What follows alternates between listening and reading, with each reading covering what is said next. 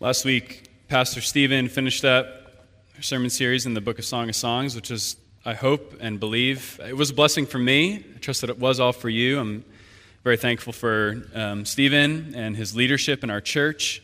Thankful for sermon series and Song of Songs. And uh, today we're continuing our study through the book of Philippians, which is where we're going to be all of July. We started two weeks ago, and uh, today we're going to do the rest of part of chapter 1. Today we're going to be in Philippians 1 12 to 26.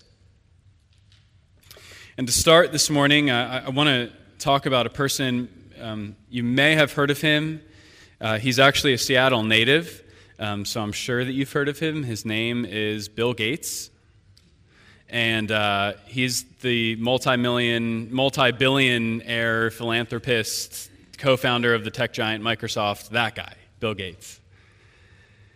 Um, now, back in my day, which for some of you, you weren't born yet, for some of you, you were my current age back in my day.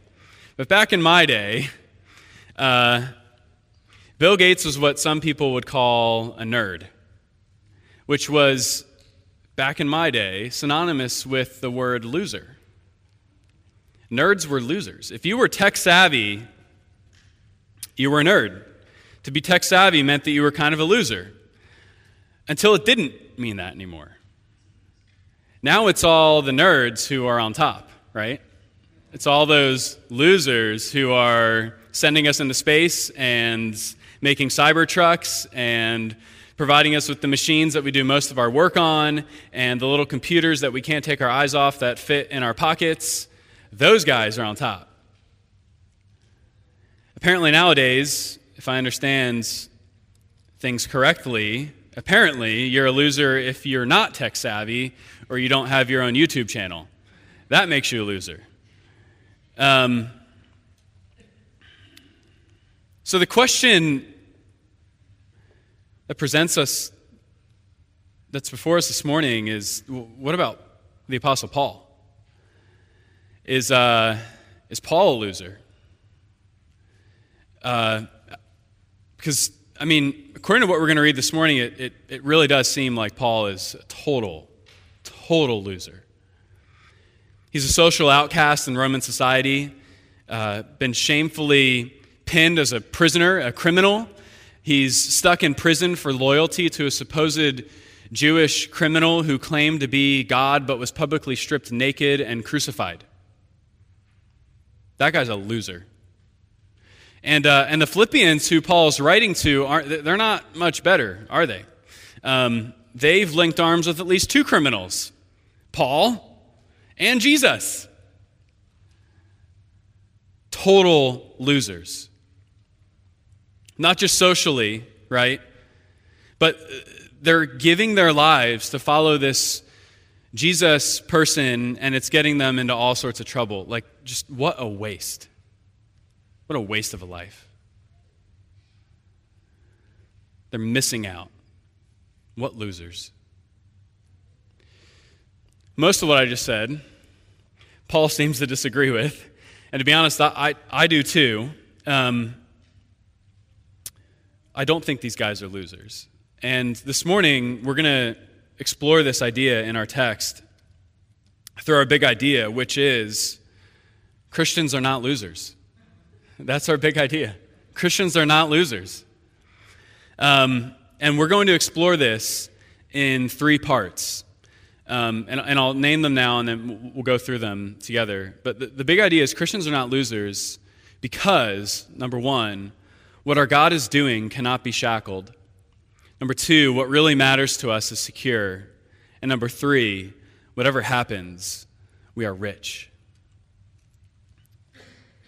Christians are not losers because what our God is doing cannot be shackled. And, and, and we're going to see this in chapter 1, verses 12 through the first part of verse 18. We'll read it together. Paul says this I want you to know, brothers, that what has happened to me has really served to advance the gospel, so that it has become known throughout the whole imperial guard and to all the rest that my imprisonment is for Christ. And most of the brothers, having become confident in the Lord by my imprisonment, are much more bold to speak the word without fear. Some indeed preach Christ from envy and rivalry, but others from goodwill. The latter do it out of love, knowing that I am put here for the defense of the gospel. The former proclaim Christ out of selfish ambition, not sincerely, but thinking to afflict me in my imprisonment. What then? Only that in every way, whether in pretense or in truth, Christ is proclaimed, and in that I rejoice. Paul begins the, the body of this letter by addressing the issue that's on the forefront of the Philippians' minds. Um, remember, two weeks ago, we, we discussed the fact that the Philippians and Paul had this super close relationship. They, the, the Philippians, uh, the, the church in Philippi started by Paul when he went there in Acts 16, and, and then they immediately started supporting Paul as a missionary from, from the first day. And they've heard that Paul's in prison, and so they sent one of their own, whose name's Epaphroditus. Uh, we'll see him in chapter 2. They sent Epaphroditus to check in on Paul and see how he's doing. And Paul's now sent Epaphroditus back with this letter, it would seem. And so the Philippians are wondering, well, how's Paul? Like, what's going on with him? And so Paul lets them know how he is, sort of. As one author put it, instead of telling the Philippians about himself, he, Paul actually tells the Philippian believers about the gospel. Uh, how the gospel is progressing, how the gospel's doing, how the gospel's flourishing, irrespective of Paul's circumstances. See, one would be apt to think, especially the Philippians, oh, great. Our beloved Paul is in prison. Uh, he's chained up. This is not good. Like everything that we want to see happening, everything that we're sacrificing our lives for and that Paul's sacrificing his life for, people coming to know Jesus and the preaching of the gospel and God's whole plan to save sinners and restore all of creation, it's failing. I mean, just think of what the Philippians themselves are going through. They are facing disunity in their church. They're facing if it's not presently active, at least threats of false teaching, which would undermine their faithfulness to Christ, facing persecution, probably flogging and being thrown in jail. These are all things which circumstantially would say God is not winning. But look at what Paul says. What has happened to me has really, has actually served to advance the gospel, not thwart it. But this is actually served to advance the gospel. Wow. We see in verses 13 and 14 at least two things. One, he says that the whole imperial guard and others where Paul's located, wherever Paul's located in prison, the, the prison guards, basically, and, and a bunch of other people have come to find out that the real reason Paul's in prison is because of Christ, because of his faithfulness to Jesus. But also, other believers where Paul's at, having witnessed Paul's boldness for Christ, like the fact that he's willing to be so in your face about Jesus that he would go to jail. Other believers are seeing Paul's faithfulness, his boldness to the gospel, and now they're emboldened. They're even more bold like Paul, to share the gospel and stand confidently for Jesus. It's, it's, it's awoken that in them. And then there's more. In verses 15 through 17, we see that Paul's adverse circumstances aren't only that he's in prison, right? So he, he's saying, listen, the, the gospel is actually being advanced by my circumstances. First, I'm in prison, but here's the effects. This is actually good. But there's another adverse circumstance in verses 15 through 17. There are, see, see, we don't know, Paul doesn't give us all the details, so I'm not going to speculate, but I might speculate a little bit. Um, apparently, according to Paul, there were some others who, in their legitimate preaching of the gospel, are somehow seeking to, in doing so, bring disrepute or harm or more adversity to Paul while he's in prison. So th- these are others who are preaching the correct gospel but they're doing it, as Paul says, with selfish motives. Maybe they're thinking that, great, now that Paul's in prison, I can gain a following of my own, right? That sort of a thing. And again, how does Paul respond? Look at verse 18. He says, basically, he says, So what? Like Jesus is being proclaimed. Whether their motives are right or wrong, what I care most about is the gospel going out. And that's what's happening. See, what, what we see Paul doing here for the Philippians is reframing his not so great circumstance so that they see, so that we see, that regardless of those circumstances, God is still working. Paul wants the Philippians' eyes, he, he I think, would want our eyes to be lifted up from the narrow and limited perspective of our current circumstances to see the bigger theological picture that God is at work. God is driving his plan of redemption forward. And so, as one author claimed, nothing, not even chains, can chain God and his gospel. Or, as our beloved Aaron Sherwood, as I was talking to him about this text this week, said, God's winning. God is winning. He's not failing. Paul's circumstances aren't thwarting God's plan, as if God is that small. If you're a Christian this morning, the reality is, what, what this says is that you're on the winning team. God has no problem subverting evil, flipping evil on its head, flipping adverse circumstances on its head in order to bring about his good purposes. You see that most blatantly in the cross. God flipping evil on its head to bring about his good and gracious purposes. And we see that here with Paul. Regardless, for us, regardless of whatever adverse circumstances we find ourselves in this morning, whether you're discouraged about the promises of God, whether you're facing social rejection at work because of your faithfulness to Jesus, whether you're enduring relational struggles in your marriage and in other relationships, maybe even with other believers. What really matters is really happening. God is bringing about the restoration of all things, and He's calling broken, sinful, marred people to himself, conforming them into the image of his son. God is causing us to grow as a church. He is driving us to the future day of the consummation of all things. That is happening whether you think it is or not. Nothing can stop that. And the thing is is that it's actually happening even in the midst of adversity. That's what we see happening in Paul's life. God is subverting the adverse circumstances in your life for his good purposes to advance his cause in the world and to bring us to that final day of redemption and the restoration of all things. And that truth, this unwavering commitment of God to bring about restoration, even through adversity, that reality what that calls us to, what that bids us to, is for us to calibrate our eyes. It calls us to calibrate our eyes, to be on the lookout for the working of God's good gospel purposes in the midst of life's circumstances. My, um, my parents, uh, I'm, I'm, originally from Philadelphia. My, my parents were in town recently, and they brought some books for my kids um, that were my books when I was a kid. I don't know why they still have these books. But when I was a kid, and I think, and, and they still make books like this. There are these I Spy books, and you open them up, and they have these really just jumbled mess of pictures.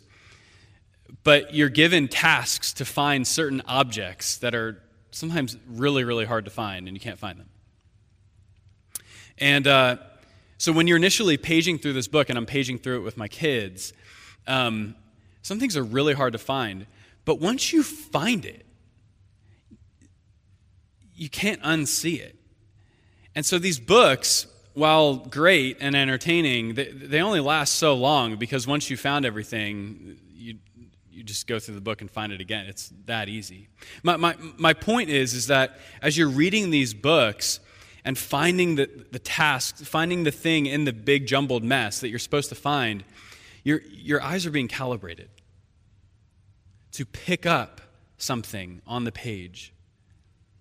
And I think what we see Paul doing here is, is emulating for us the way that we should be thinking through our lives.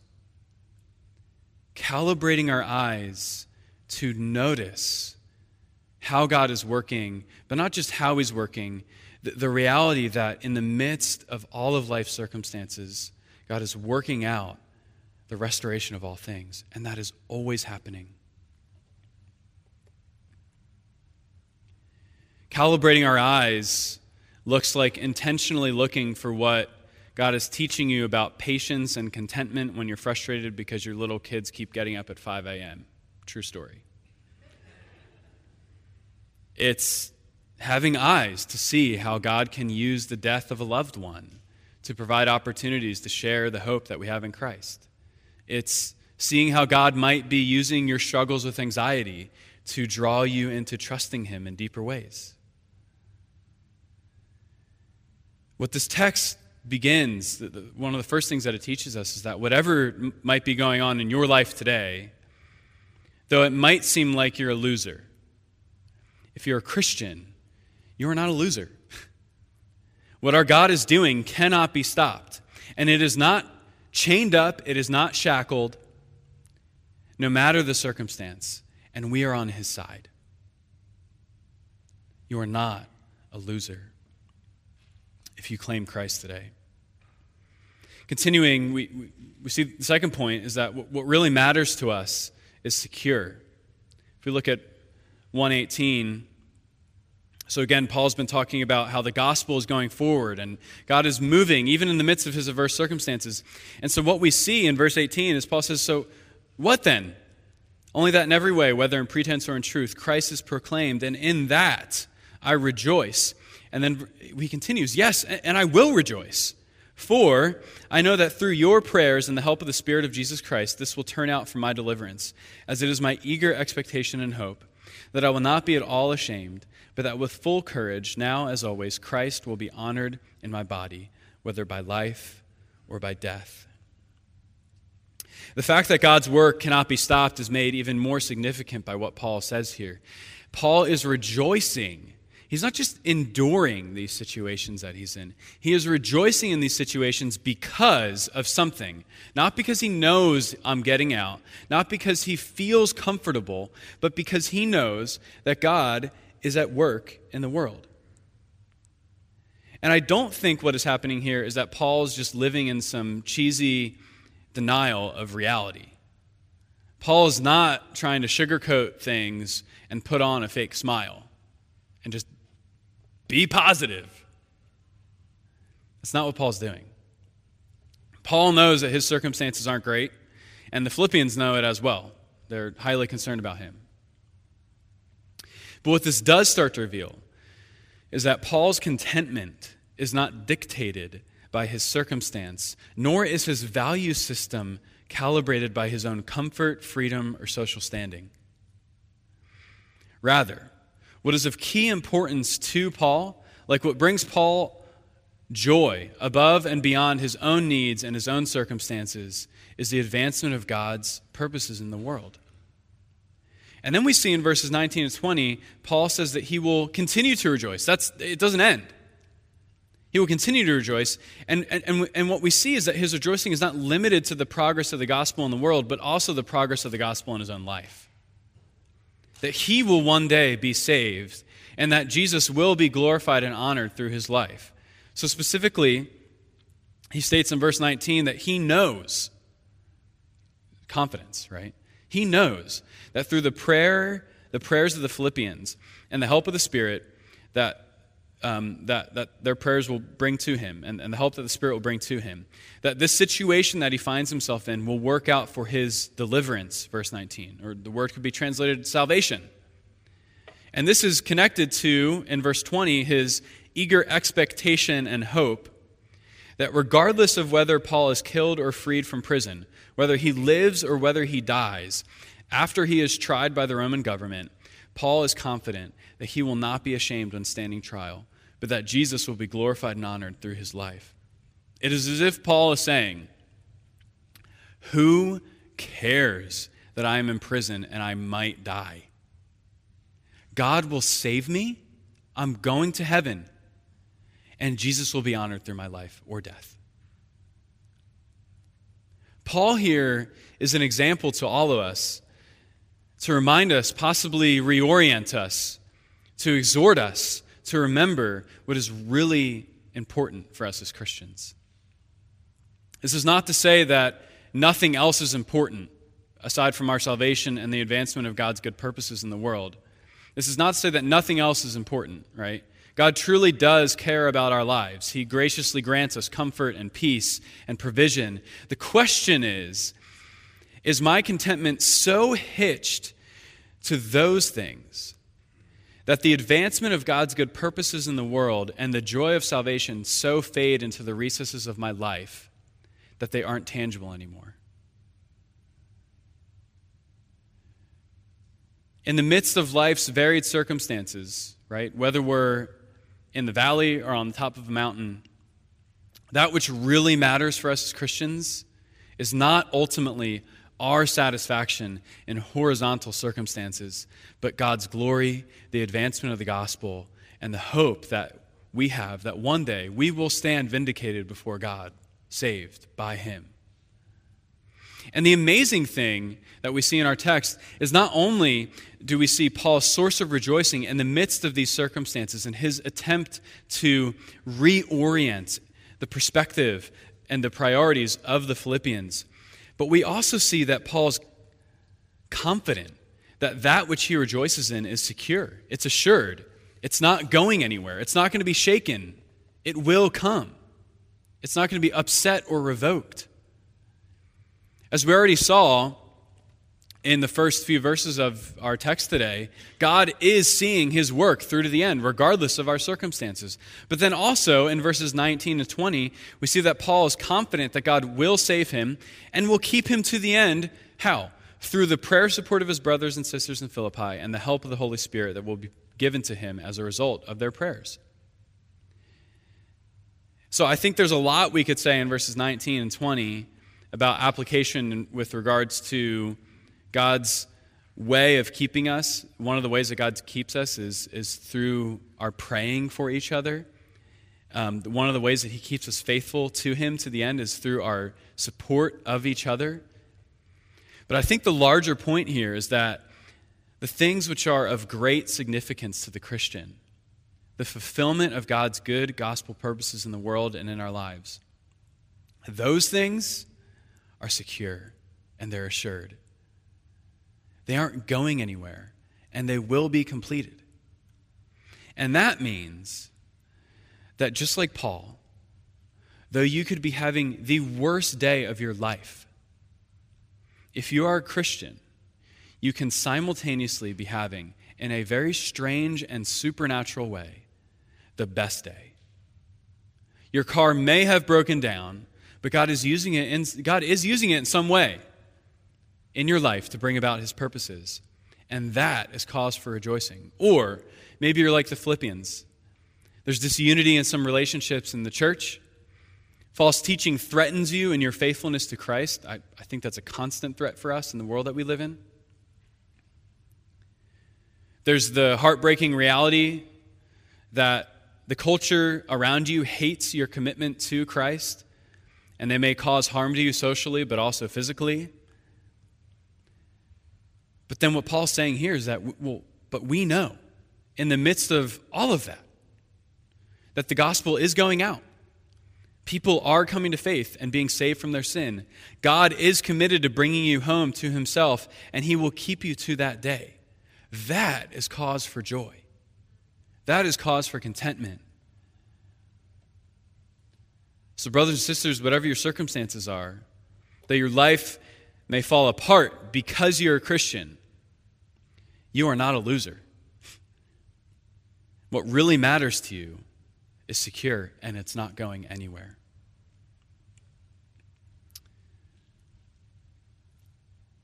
But that's not all. We also see that for Christians, whatever happens, whatever happens to us, we're rich. That's point three. Verse 21 says this For to me, To live is Christ, and to die is gain. If I am to live in the flesh, that means fruitful labor for me. Yet which I shall choose, I cannot tell.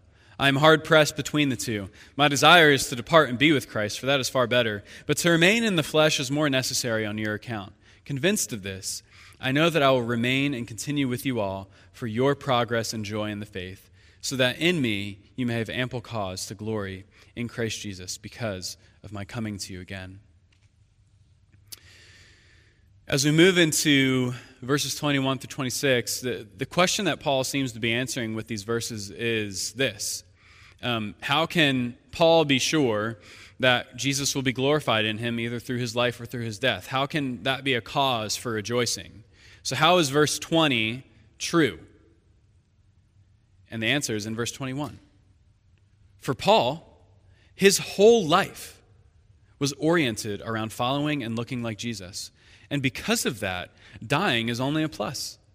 It means he gets rich, he goes to be with Jesus, he gets heaven. And as we saw in verses 23 through 26, then he, he basically starts explaining what he says in verse 21. So if in verse 21 he says, For to me to live is Christ and to die is gain, he then kind of starts fleshing that out in verses 23 through 26. And we see that Paul starts speaking as if he has a choice in the matter as to whether he's going to live or die, which he doesn't. He's been talking about this with some insecurity. But he, he, he does this, he, speaks in this way to communicate a certain message and, and, and to communicate a certain confidence and boldness about what truly motivates him and runs his life.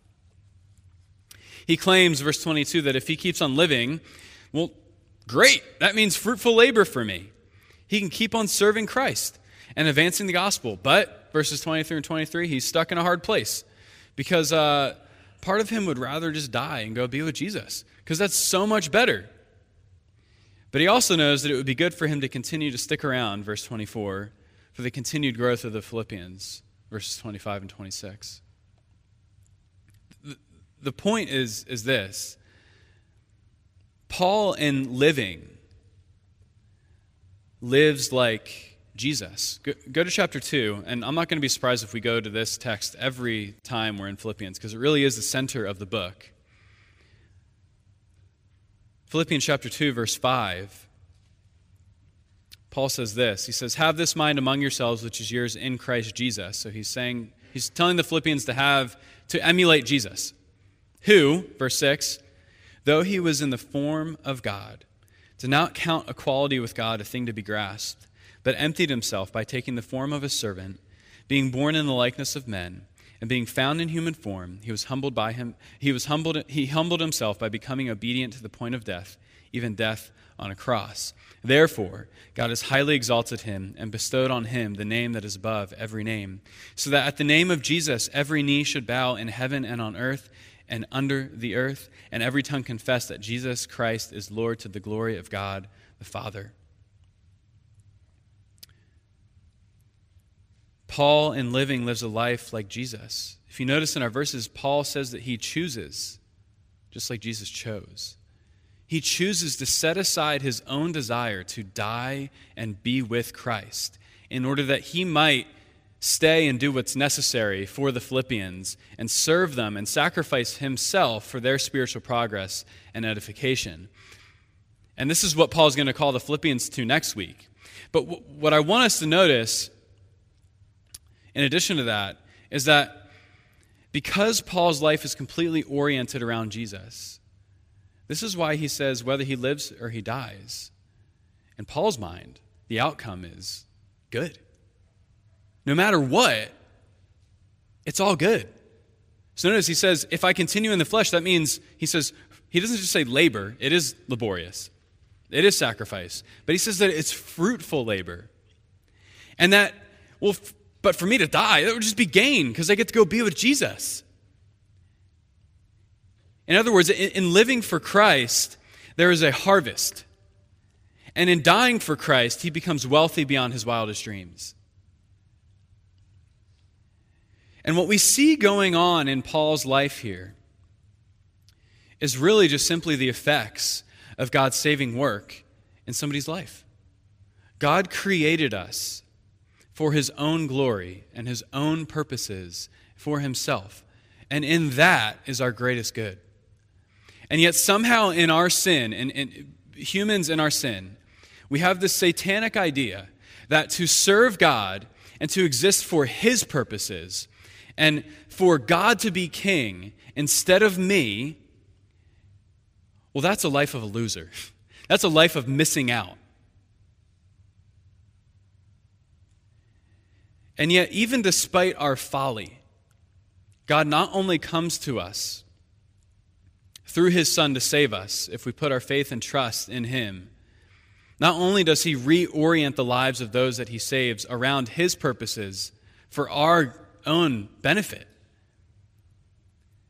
not only does he bring us back to why we were created, but he also, in the gospel, in the message of Jesus Christ, in what we just read in chapter 5 about Jesus, he gives us the example of Jesus, who was submitted to the Father. And though this meant sacrifice, it also led to glory. And I think this is what we see working out in Paul's life right here when he says, For me to live is Christ, and to die is gain. To live is fruit. It's full of fruit, man. Harvest, plenty abundance. And for me to die, it's just gain. The point for us is this the Christian life is one of living and dying for Jesus. And the life that we live as Christians is a rich life. The life of living like Jesus, setting aside our own agendas and selfish desires and interests for the sake of others. The life of giving ourselves for the spiritual benefit and growth of those around us in our church. The, the life of setting aside our own lives to give of our time and finances and energy and emotions to see the gospel furthered. The, the life of inviting our neighbors into our homes, even when it's inconvenient, to share God's love with them. The life of going out of our way to intentionally teach our children God's truth. The life of selling, maybe, maybe even selling all that we have and moving overseas to share the love of Jesus with those who don't know him, that, in God's eyes, in God's economy, that is a life full of fruit. That is a plentiful life. But that's not all. It doesn't just end there. Even our death is rich, right? Our death procures for us and produces the greatest and largest deposit in our lives that we could ever imagine. Death is a foe, but in this sense, it is a friend. For when we die, we gain Jesus. When we die, it's in that moment that we will behold him face to face. We will be embraced in the arms of the one who gave his life for us so that we might be forever with him. It's in that moment that all of our tears and sorrows fears and pain will be forever wiped away to return no more. That's the day that our spiritual bank account overflows with no end in sight. The point is, if you are a Christian here today, whatever happens to you, whether you walk out this door and keep living on this earth for another 80 years, or whether you die tomorrow, you have been unified with Christ. And for you to live as Christ and to die is gain, you are not a loser. You are not missing out. You are rich, whatever happens to you. Earlier this year, I had my lens prescription updated for the first time in about five years. Uh, and let me tell you, it was needed. Uh, I, I don't remember how often I was, but I was getting headaches. And I didn't know why. I was like, maybe I need to drink more water. Emily's always telling me I need to drink more water. I probably need to drink more water. But all of a sudden, I, when I had my new glasses on, at first it was jarring because the optometrist told me I have an astigmatism and it's gotten worse. And so, and then my vision's gotten, everything's just gotten worse. So when I put on a new set of glasses after almost five years of not changing my prescription, it was jar. It took like a week for me to get used to the new prescription. But now all of a sudden I can like see the veining in leaves again, and and my headaches are gone. Um, my perspective was shifted and, cha- and it changed. It improved. Think what this passage shows us, so, shows us this morning is that we need, we need, we desperately need God's Word to be the lens through which we view our lives as Christians. We need it to constantly be affecting our hearts and our eyes, affecting our priorities and our perspective. Because though it may seem like we are losers sometimes, and sometimes the life of a Christian is the life of a loser, in one sense. According to God, though, those of us who are unified with Jesus are truly victorious. Amen? Amen. Let's pray. God, we thank you for your word. And we thank you for the fact that you have unified us with your Son and that in him we are victorious. You are winning. Pray that you would encourage us with these truths today. We pray this in your name for your glory. Amen.